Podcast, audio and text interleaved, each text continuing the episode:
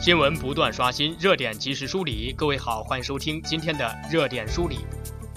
中国国务院国有资产监督管理委员会主任张毅十五号透露了推动国企改革的下一步路径，表示下一步国资委将按照关于深化国有企业改革的指导意见，准确把握出资人职责定位，坚决调整精化优化国资监管事项。清理国资监管规章规范性文件，进一步明确履责边界，切实解决管得过多过细与监管不力共存的问题。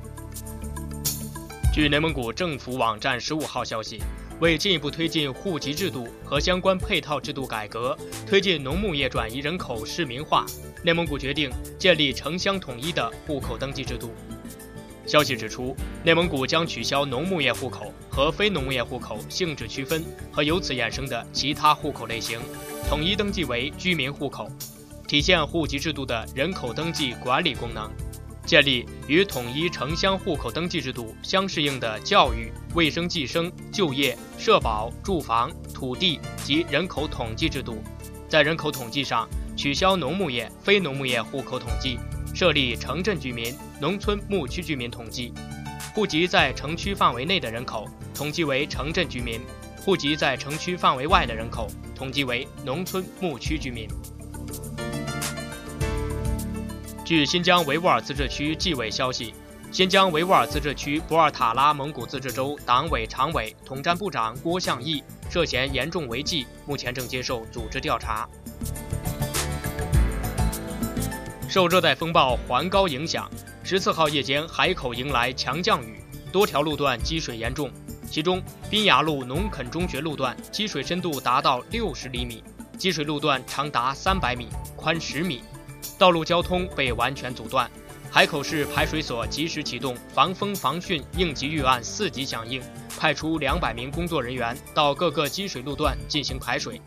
记者十五号上午在海口市区看到。道路保持畅通，市民生活正常。据了解，目前市区仅剩一条道路存在严重积水，排水还在进行中。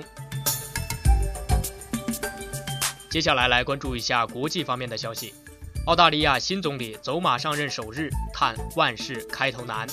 据澳大利亚新闻网九月十五号报道，澳大利亚新总理马尔科姆特恩布尔上班第一天可谓万事开头难。他一方面需要安抚前首相托尼·阿伯特的支持者，另一方面也要迎接其他党派的挑战。九月十四号晚，约四点五万名日本民众包围日本国会，继续举行反对安保法案的大规模抗议活动。当晚，来自日本全国各地各个年龄层的众多民众手持荧光棒，与各种反战、反安倍标语包围了国会。国会在野党议员也加入集会者行列，抗议民众高呼口号，要求安倍下台，坚决反对强行表决通过安保法案。下面来看其他方面消息：甘肃今夏降水量二十三年最少，偏多高温致局地干旱严重。北京暂别二十六个好天气，阅兵蓝后首现中度污染。好的，各位，以上就是今天的热点梳理，感谢您的收听。